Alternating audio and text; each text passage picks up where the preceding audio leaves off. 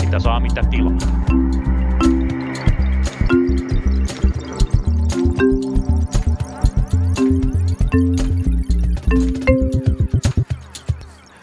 Mahtavaa perjantai-iltapäivää tai aamua tai lauantai-aamua, milloin tätä ikinä kuunteletkaan. Täällä taas olemme Punakulmassa Hakaniemessä. Minä olen Tuomas ja sinä olet ilmeisesti edelleen Lauri. Tervetuloa tänne Lauri. Kiitos Tuomas.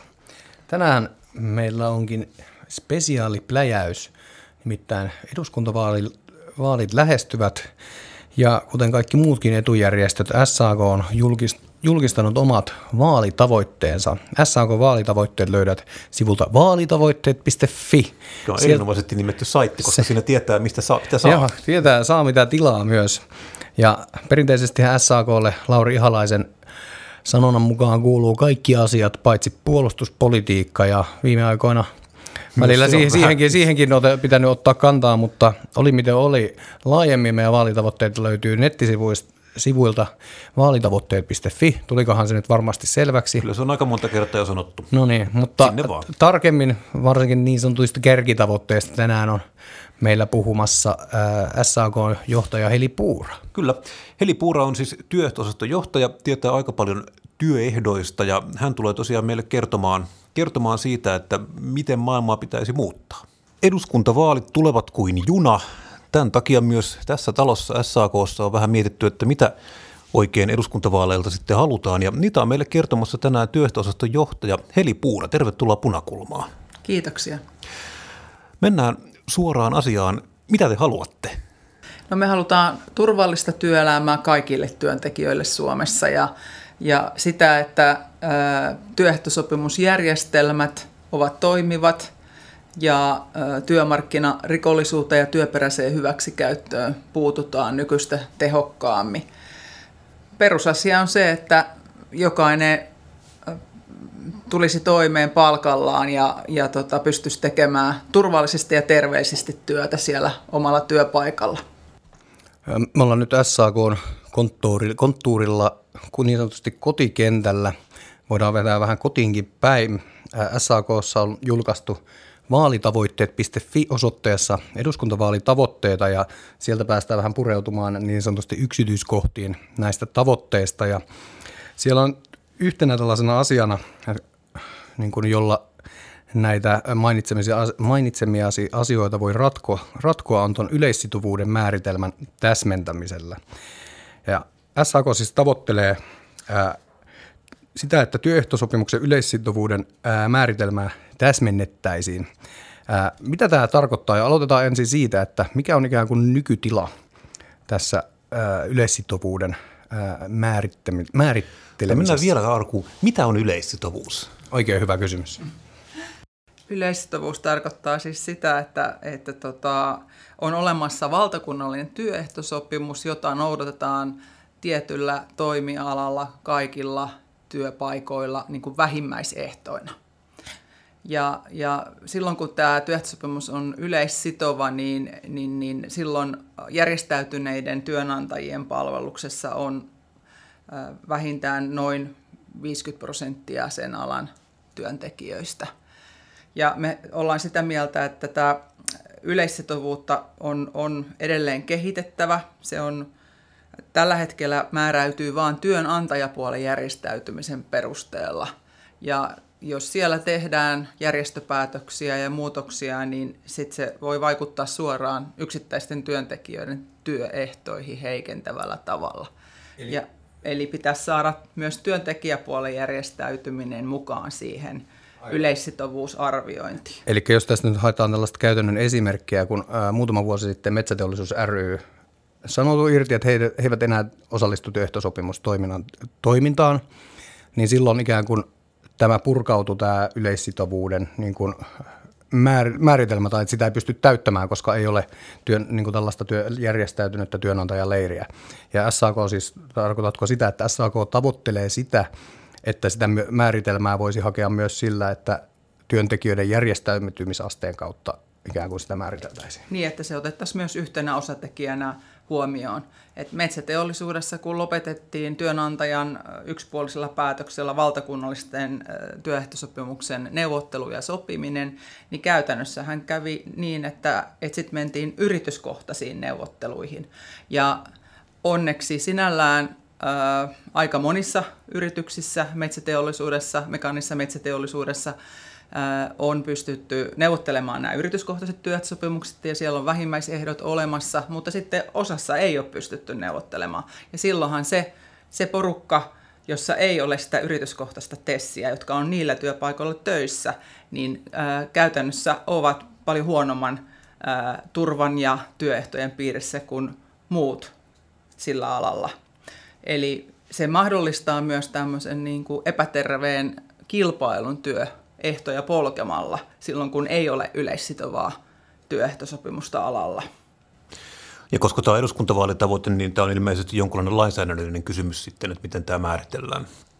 Kyllä joo, että, että tota, tätä pitäisi tietysti kolmikantaisesti sitten valmistella. Ja, ja toinen, toinen puoli tässä on se, että ää, on epäselvää, että voiko käydä niin, että yleissitovuus katoaa kesken sopimuskauden joltain työehtosopimukselta.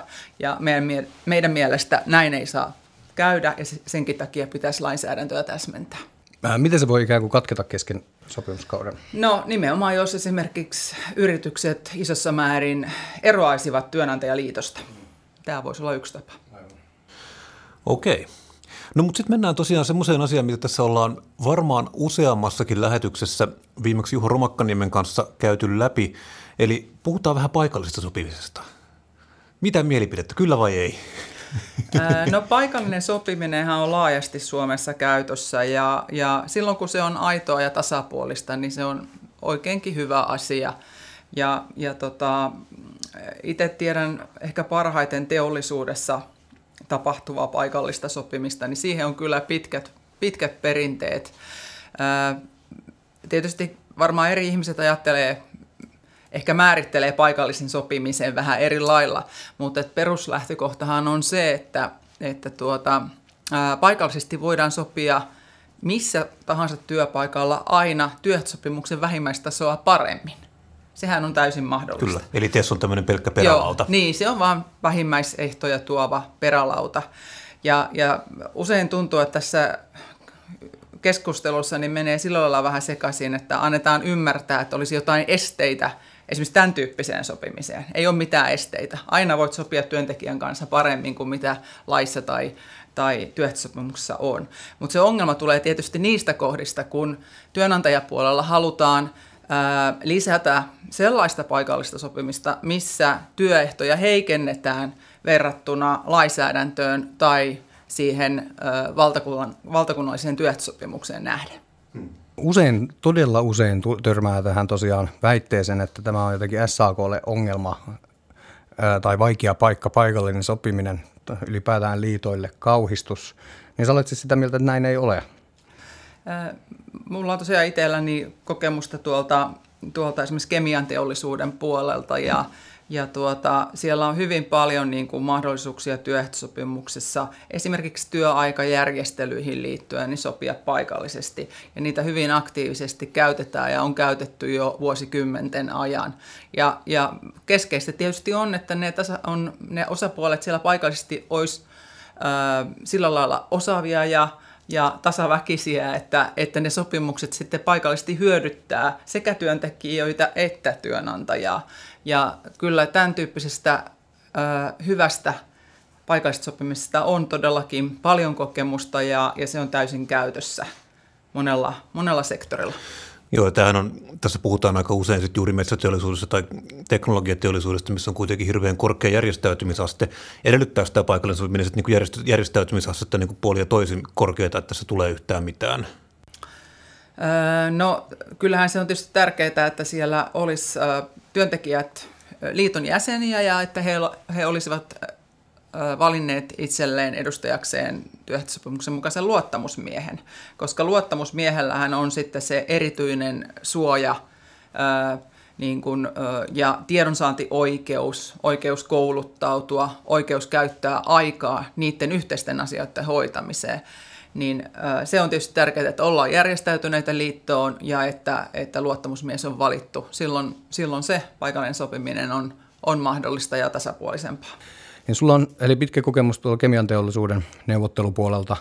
Ää, onko siellä, siis onko sun kokemuksen mukaan niin, että just ää, luottamusmies, hänellä on ikään kuin paljon paremmat ää, mahdollisuudet ja ehkä tietyllä tavalla osaaminen siihen paikallisen sopimisen ikään kuin pyörittämiseen, kun sen, sen sijaan kun esimerkiksi Suomen yrittäjä kuuntelee, niin he sanovat, että siihen ei tarvita luottamusmiestä tai liittoja väliin, että työntekijät valitsevat vaan keskuudestaan jonkun jampan siihen neuvottelemaan, niin, niin kuin kuinka paljon siihen vaaditaan tällaista niin kuin ymmärrystä ja kokemusta ja niin kuin osaamista, että sitä paikallista sopimista on mahdollista tehdä niin kuin ylipäätään järkevästi?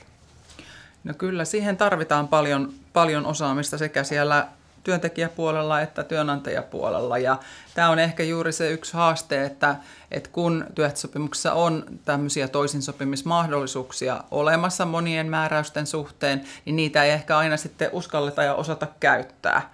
Että tämä on hyvin pitkälle osaamiskysymys kyllä. Aivan. Meillä on vielä, tässä on vielä tästä näistä paikalliseen sopimiseen liittyen tällainen kirjaus näissä tavoitteissa, kun ikään kuin työnantajan tulkintaoikeuden rajaaminen oletettavasti ristiriita tilanteessa, niin mitä tällä tarkoitetaan? No, kun työnantajapuolella on voimakkaasti niin kuin vaadittu tätä paikallisen sopimisen lisäämistä nykyisestä, niin, niin, niin tota, jos todella mennään, mennään sitten vielä niin kuin pidemmälle, niin on kyllä todellakin niin kuin mietittävä se, että, että jos yhä niin kuin isompi määrä työehdoista määräytyy paikallisesti, niin, niin, niin silloin ö, on omituista se, että vain toinen sopijaosapuoli voisi niin kuin tulkita ja, ja määrittää sen oikean tulkinnan. Eli kyllä sitten pitäisi katsoa esimerkiksi tota Ruotsin mallia, mallia, että siellä, siellähän on esimerkiksi tämmöisissä justiin palkkaerimielisyystilanteissa, niin käytännössä – on, on tota tämmöinen myötämääräämisoikeus, eli, eli niin kuin työntekijäjärjestöllä on se tulkintaetuoikeus. Ja sitten jos työnantajapuoli on, on eri mieltä, niin työnantajan pitää lähteä neuvotteluihin, ja, ja sitten tota, jos ei niissä onnistuta, niin, niin sitten nostaa kanne.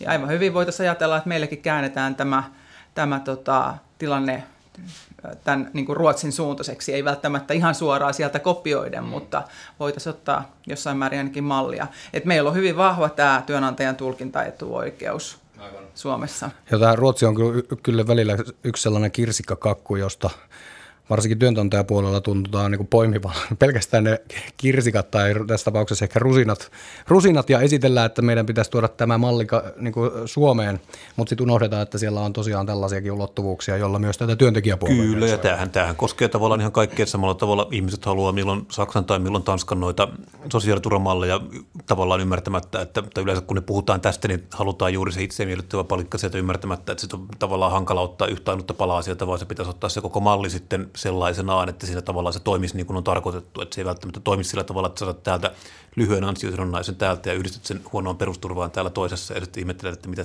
mitä ihmettä oikein Miksi tapahtuu. Miksi ei taika tapahdu? Niin. Mutta tähän vielä, että, että tota, meidän mielestä niin paikallisen sopimisen raamit, kuten se niin kuin sopimisen laajuus ja sitten nämä osapuolet, niin tulee nimenomaan määritellä näiden niin kuin työehtosopimusmääräyksissä – liittotason toimijoiden välillä, koska silloin kun sä oot siellä ammattiliitto-työnantajaliittotasolla, niin kyllä siellä pystytään arvioimaan aika hyvin sitä, että miten meidän toimialalla ne paikalliset yritykset, onko siellä minkälainen, minkälainen niin kuin neuvotteluasema mm. työntekijäpuolella ja työnantajapuolella, minkälaista asioista tarvittaisiin joustoja ja, ja mitkä asiat hyödyttäisi ehkä kilpailukykyä, mitkä olisi työntekijäpuolet taas toisaalta tärkeitä. Eli tavallaan nämä raamit pitää sopia siellä työehtosopimuksessa. On aivan eri asia sopia paikallisesti asioista esimerkiksi jossain pienessä siivousfirmassa tai sitten jossain vaikkapa isossa terästehtaassa. Niin siellä on niin kuin hyvin erilaiset ne partit ja myöskin ne asiat, mistä on tarvetta sopia ja neuvotella paikallisesti. Mennäänkö eteenpäin. Toinen keskeinen äh, SAK-vaalitavoite on rötösherrat kuriin, eli työmarkkinarikollisuutta Joo, tulisi tästä kitkeä. Puhut, tästä puhuttiin vähän tuossa aikaisemmin, ja tästä itse asiassa tullaan varmaan semmoiseen kohtaan, mikä meille kantasuomalaisille läppärityöläisille on vähän hankala jopa hahmottaa, mutta kaikilla ei maailmassa ole asiat, joillekin ihmisillä on jaettu tässä elämän suuressa pokeripöydässä kakkospari ja sillä mennään. Mitä tota, minkälainen on niin kuin työelämän tila tällä hetkellä? Kun puhutaan tavallaan tämmöisestä työehtorikollisuudesta tai niin kuin ihan siis suorista lainrikkomisesta, niin mistä me puhutaan? No, jos mä katson tätä niin kuin SAK-laisesta näkökulmasta, niin, niin kyllä meidän niin kuin jäsenliittojen toimialoilla valitettavasti ö, tapahtuu tätä työperäistä hyväksikäyttöä. Eli se tarkoittaa käytännössä esimerkiksi sitä, että, että on alipalkkausta, ihmisille ei makseta Tessin mukaisia palkkoja, ei makseta lisiä, ei makseta esimerkiksi välttämättä vuosiloma-ajan palkkoja ja lomarahoja niin kuin pitäisi. Sitten teetetään ylipitkiä työpäiviä, työaikakirjanpito pahimmillaan on, on tota, täysin tekemättä tai hyvin puutteellinen. Ja monia muitakin tämmöisiä ihan, ihan tota keskeisiä niin kuin työnantajan velvoitteisiin liittyviä asioita laiminlyödään. Ja tämä tarkoittaa siis työehtojen polkemista ja, ja näiden ihmisten niin kuin tilanne on, on usein hyvin hankala. Usein he tulevat sitten kolmansista maista, eli tuolta EU niin kuin ulkopuolelta, jossa heidän lähtömaan elintaso voi olla tietysti aika todellakin huono ja, ja tota, ehkä sitten ää, Suomessa huonommallakin palkalla he ehkä sitten saavat enemmän rahaa kuin saisivat siellä lähtömaassaan.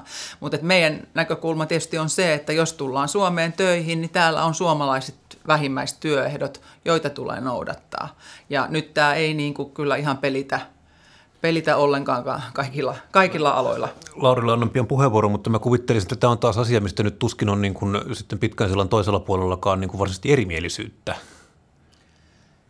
Niin, äh, kyllä he varmaan tuolla työntäjäpuolella sinällään ovat huomanneet, että tämä ilmiö on kasvussa ulkomaalaisen työvoiman kasvun myötä, mutta ehkä sitten erimielisyyttä saattaa olla siitä, että miten topakasti näihin epäkohtiin pitäisi niin kuin puuttua ja millä keinoin. Et meidän, jos ajattelee SAK-laisia aloja, niin, niin, niin kaikkien näiden niin kuin esimerkiksi työsuojeluviranomaisten raporttienkin perusteella tiedämme, että, että muun muassa – kiinteistöhuoltoalalla, maataloudessa, rakennusalalla, ravintola-alalla on ihan, ihan merkittävässä määrin työperäistä hyväksikäyttöä ja, ja näihin, näihin pitäisi näihin epäkohtiin todella kyllä päästä kiinni. Tässä on pari viime vuoden aikana ollut aika paljonkin tällaisia näkyviäkin esimerkkejä siitä, että on ihan niin kuin tällaista jopa ihmiskaupan tyylistä, niin kuin ei, ei puhuta enää edes niin kuin perustyömarkkinarikollisuudesta, vaan vielä niin kuin vakavammasta tilanteesta, että on ollut näitä nepalilaisia ravintoloita. Nyt viimeisen viikon aikana on uutisoitu tällaisista taimalaisista marjanpoimijoista, joita on riistetty. Ja, ja sillä lailla äh, niin kuin mulle tulee kaksi asiaa mieleen, että A, kun näitä tulee kuitenkin niin säännöllisesti näin niin kuin räikeitä rikkomuksia, että tämä ei voi olla niin kuin mitenkään pienimuotoista. Että se on niin selvästi hyvin, hyvinkin niin kuin laajalle, laajalle levinnyt just aloille, jossa selvästi on niin kuin paljon maahanmuuttajia työntekijöitä. Ja tästä tulee itse asiassa yksi oma niin kuin työmarkkinahistoriani työmarkkina- äh, tai AY-lordin historian niin kohokohta, kun itselläni ei työpöydälle kuulu nämä työehtoasiat, mutta mulla on tällainen äh, afgaanitaustainen kummipoika. Hän kertoi, että se oli ravintolassa töissä ja hänelle, hän, hän ei saanut niin kaikkia palkkaansa. Sitten mä laitoin SAK sähköpostista viestiä sille ravintolan, suomalaiselle ravintolaomistajalle, että mikähän on, kun tälle hepulle ei ole palkkaa maksettu, niin saman tien tuli vastaus, että kirjanpitäjän kanssa on ollut ongelmia ja palkka maksettiin. Mutta siis niin kuin selvästi tämmöinen til- tilaisuus tekee... mutta selvästi tilaisuus tekee, te- tekee niin kuin varkaan tässä, että niin kuin ihmiset, jotka eivät osaa tai tajua niin kuin oikeuksiansa perään kysellä, niin heitä sitten selvästi tässä niin kuin todella helposti hyväksi käytetään. Mutta miten tätä niin kuin lähtisi sitten ratkomaan? Miten, miten rötösherrat saadaan kuriin? Niin, tässä tarvitaan varmaan aika monipuolisia keinoja, mutta ainakin näyttää siltä, että näihin vakaviinkaan tilanteisiin, rikkomuksiin ihmiskauppatilanteisiin ja vakavaan työperäiseen hyväksikäyttöön, niin ei, ei esimerkiksi meidän rikoslaki nykyisellä riittävästi ää, tota, pääse kiinni. Eli siellä, siellä on niinku haasteita, vaikka siellä on työrikosluku oikein, missä on kaiken näköistä esimerkiksi kiskonnan tapainen työsyrjintä ja erilaisia tunnusmerkistöjä löytyy, niin niissä on puutteita ja ne on usein sitten näin, että ne on tota, esimerkiksi säädetty ne rangaistusasteikot aika matalaksi, jolloin myöskin niiden rikosten niin kuin, tutkinta ja ää, syyttämisajat ovat hyvin lyhyitä. Eli ne ehtii niin kuin, vanhentumaan käsiin ennen kuin se faktat on saatu selvitettyä. Ja usein kun on näin, että nämä varsinkin tuolta kauempaa tulevat ulkomaastaustaiset henkilöt, kun heillä on ehkä epäluuloja viranomaisiakin kohtaan, niin he ei välttämättä sitten ala näitä epäkohtia heti alkuunsa kertomaan. Eli se voi olla hyvinkin näin, että he on täällä ollut vähän pidempää ja sitten, sitten kun näyttää niin kuin pahalta, että ei, ei, niin kuin, ei homma, homman ala niin kuin pelittää niin kuin on sovittu, niin sitten he vasta myöhemmin ehkä ottaa yhteyksiä ja sitten siellä voi olla jo niin kuin kaukaa niitä palkkasaatavia. Mm. Ja, ja tota, eli tämä niin kuin rikoslain ö, tunnusmerkistöjen ja rangaistusasteikkojen tarkastelu on tosi tärkeä. Sitten meillä on esimerkiksi tämmöisten, niin kuin, jos ajatellaan vaikka työaikasaatavia, siis vaikkapa nyt iltalisia, yölisiä, tämän tyyppisiä asioita jäänyt maksamatta, niin niissä on hyvin lyhyet vanhentumisajat myöskin. Niin näihin pitäisi, niin kuin, näitä pitäisi pidentää.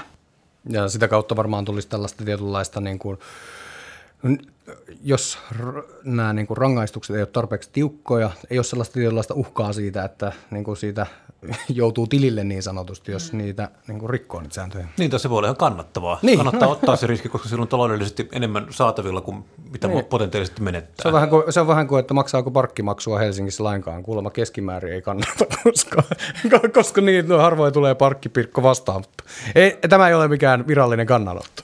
Joo, ja tämä niin kuin, rikoslain täsmentäminen myös näiden vakavia alipalkkaus tilanteiden osalta niin olisi tarpeen. Ja tässä on niin semmoinen puoli, että useinhan nämä, tosiaan nämä ulkomaalaiset työntekijät ovat pienillä työpaikoilla, joissa voi olla tilanne, että kaikki on esimerkiksi ulkomaalaisia.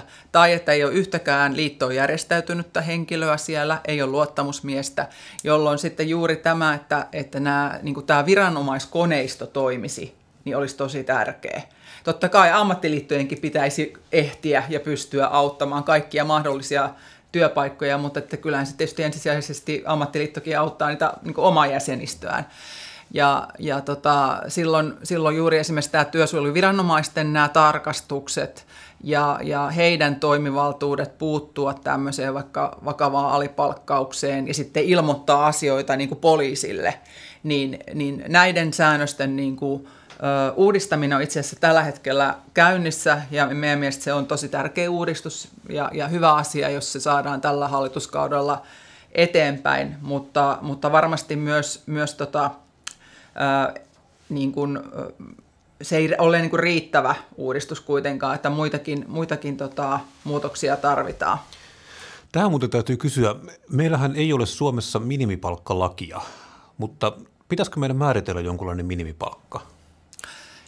Meillä on tota, työsopimuslaissa on sinällään niin kuin todettu, että jos ei ole tämmöistä niin kuin, ö, valtakunnallista työsopimusta, joka määrittää sen, sen ö, minimipalkkatason, niin silloin pitää maksaa tämmöistä tavanomasta palkkaa, eli se on, sitä ei ole niin kuin euroissa määritelty, että pitää olla tämmöinen niin kuin kuitenkin alalla niin kuin tavanomainen palkka pitää maksaa kaikilla, kaikilla työpaikoilla. Että tämmöinen yleissäännös on työsopimuslaissa, mutta ei ole mitään euro, euromääräisiä. Ja kyllä se SAKLn ammattiyhdistysliike on nyt lähtenyt siitä, siitä edelleen, että, että me ää, uskotaan tämmöiseen toimialakohtaiseen työehtojen säätelyyn. Hmm koska se on joustavampaa puolia toisin sekä työnantajalle että palkansaajille ja, ja, ja tota, uskotaan siihen neuvottele, kollektiiviseen neuvotteluun ja sopimiseen työehtosopimusten kautta. Aivan. No yksi, mikä näissä teidän vaalitavoitteissa vilahtelee myös tämmöinen sana, on tämä ammattiliiton kanneoikeus. Tämä varmaankin liittyy tähän, mutta siis mitä tämä tarkoittaa? Sanottaisiko me ammattiyhdysliikkeelle oikeus haastaa ihmisiä oikeuteen? No se liittyy juuri näihin tämmöisiin tilanteisiin, kun tuota, nämä hyväksikäytetyt työntekijät useimmiten ulkomaalaistaustaiset, niin eivät itse uskalla ja halua niin kuin ajaa sitä omaa, omaa asiaansa, niin ammattiliitto voisi sitten vaikka nostaa tämmöisen siviilikanteen tämän uhrin puolesta. Niin, niin, niin tota, tämmöinen ajatus on tässä järjestökanne ajattelussa. Mutta olisi nimenomaan niin kuin siviiliprosessi eikä niin kuin rikospuolella? Tämä olisi, tämä olisi siviilipuolella, joo. Okay. No meillä alkaa aika pikkuhiljaa loppumaan, mutta mennään kohti viimeistä kysymystä, joka on semmoinen, mikä on herättänyt itse asiassa vähän aikaisemminkin tunteita puolesta ja vastaan, ja mäkään en itse oikeastaan tiedä, että miten meillä tämä itse tästä olisi, mutta puhutaan tuota työperäisestä maahanmuutosta ja tarviharkinnasta. Pitäisikö meillä olla tarveharkinta? No meillähän on tuota, osittain tämmöinen tarveharkinta olemassa, mutta sitten jos on niin työvoimapulaa, niin siitä tarveharkinnasta on tehty poikkeuksia alueellisesti jo vuosien ajan Suomessa. Ja kyllä me SAKssa ajetaan edelleen sitä, että, että työehtoja, tota, kun tulee kolmansista maista työntekijä tänne, niin työehtojen taso pitää ennakkoon tarkistaa, että se olisi kunnossa ja sitten, sitten myöskin arvioida se työvoiman tarve – Eli, eli kannatamme edelleen tarveharkinnan ää, ylläpitoa, mutta sehän ei ole tälläkään hetkellä sataprosenttinen. Ja nimenomaanhan se ää, niin kuin tavallaan ää, täällä duunaripuolella meidän jäsenkunnan ammattiryhmissä ää, näkyy tämä työperäinen hyväksikäyttö ja sen takia niin kuin halutaan pitää huoli siitä, että, että tota, ei tulisi näitä kahden kerroksen väkeä ja työehtojen hmm. polkemista. Mutta onko tämä nimenomaan niin kuin instrumentti tavallaan parempiin työmarkkinoihin vai jonkinlainen itsetarkoituksellinen tämä tarveharkinta? No on tämä, on tämä myös instrumentti niin siihen, että, että tota, torjutaan työperäistä hyväksikäyttöä. Joo.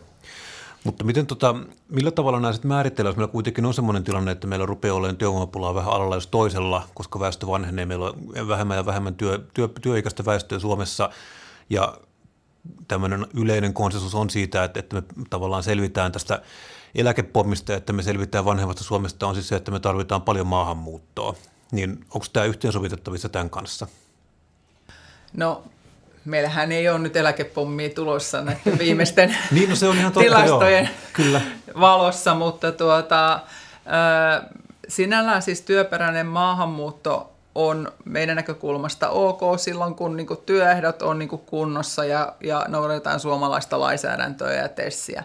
Mutta että ää, meillä on myös työttömiä Suomessa aika monella alalla ja meillä on kohtaantohaasteita. Eli kyllähän se tietysti niin kuin järkevää on kuitenkin se, että ensisijaisesti pyritään hakemaan siitä suomalaista työvoimasta ne työntekijät niihin avoimiin paikkoihin. Tämä tarveharkinta käytännössähän kai tarkoittaa lähinnä mun tietääkseni sitä, että työnantajan pitää laittaa avoin työpaikka T-toimistoon tiedoksi ja hakuun kahdeksi viikoksi. Ja jos siihen ei kukaan hae, niin sen jälkeen sitten tota, homma on niinku selvä, että voi hakea myöskin käsittääkseni ulko, ulkomailta työntekijää. Eli se ei ole mikään semmoinen, semmoinen tota, kovin byrokraattinen tai iso iso kuvio. Niin se, se ei ole mikään läpäisemätön muuri, niin. mikä pysäyttää ikään kuin tämä jousta, joustavat työmarkkinat toimimasta.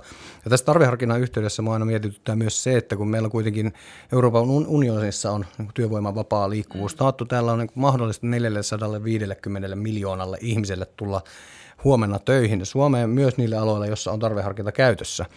Ja tällaista niin kuin vyöryä, kuitenkin EUnkin sisällä on aika isot elintasoerot, että tällaista vyöryä ei ole tapahtunut.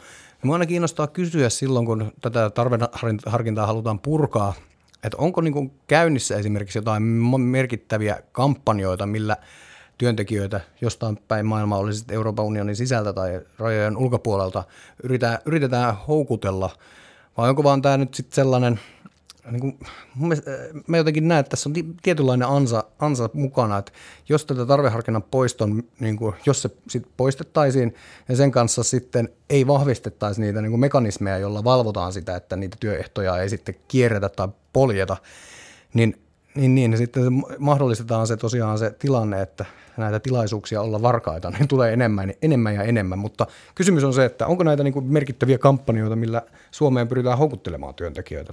Eikä ne automaattisesti tänne tajua tulla sen hetken jälkeen, kun tarveharkinta poistuu.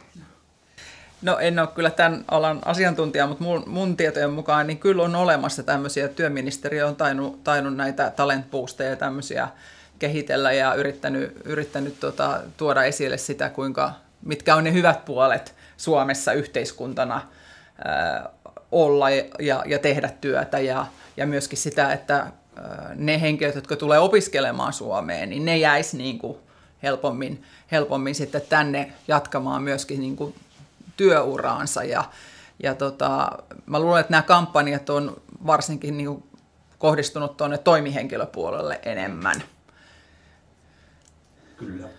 Ja sittenhän meillä on nyt tässä tota, esimerkiksi Ukrainan tilanteen johdosta, niin meillähän on nyt poikkeus, poikkeustilanne siis semmoinen, että Ukrainahan ei ole EU-valtio ja sieltä, sieltä kun tulee niin kuin, ä, pakolaisena Suomeen, niin saa, saa tehdä työtä saman tien, että ukrainalaisten kohdallahan on tämmöinen poikkeustilanne ja se on, se on ollut SAKon näkökulmasta kanssa ihan ok.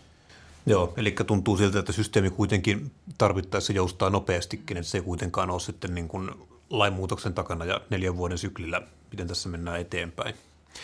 No, haluaisin vielä sulta Heli Puura kysyä, että tietysti on ikävää kysyä tämmöinen kysymys, mutta mikä näistä on niin kuin sulle rakkain tavoite, tai mikä on tärkeä? Jos yksi pitäisi valita, mikä nyt niin kuin tuleva hallitus kirjoittaa hallitusohjelmaansa, niin mikä näistä olisi semmoinen tärkein? Okay. Saat miettiä vähän aikaa.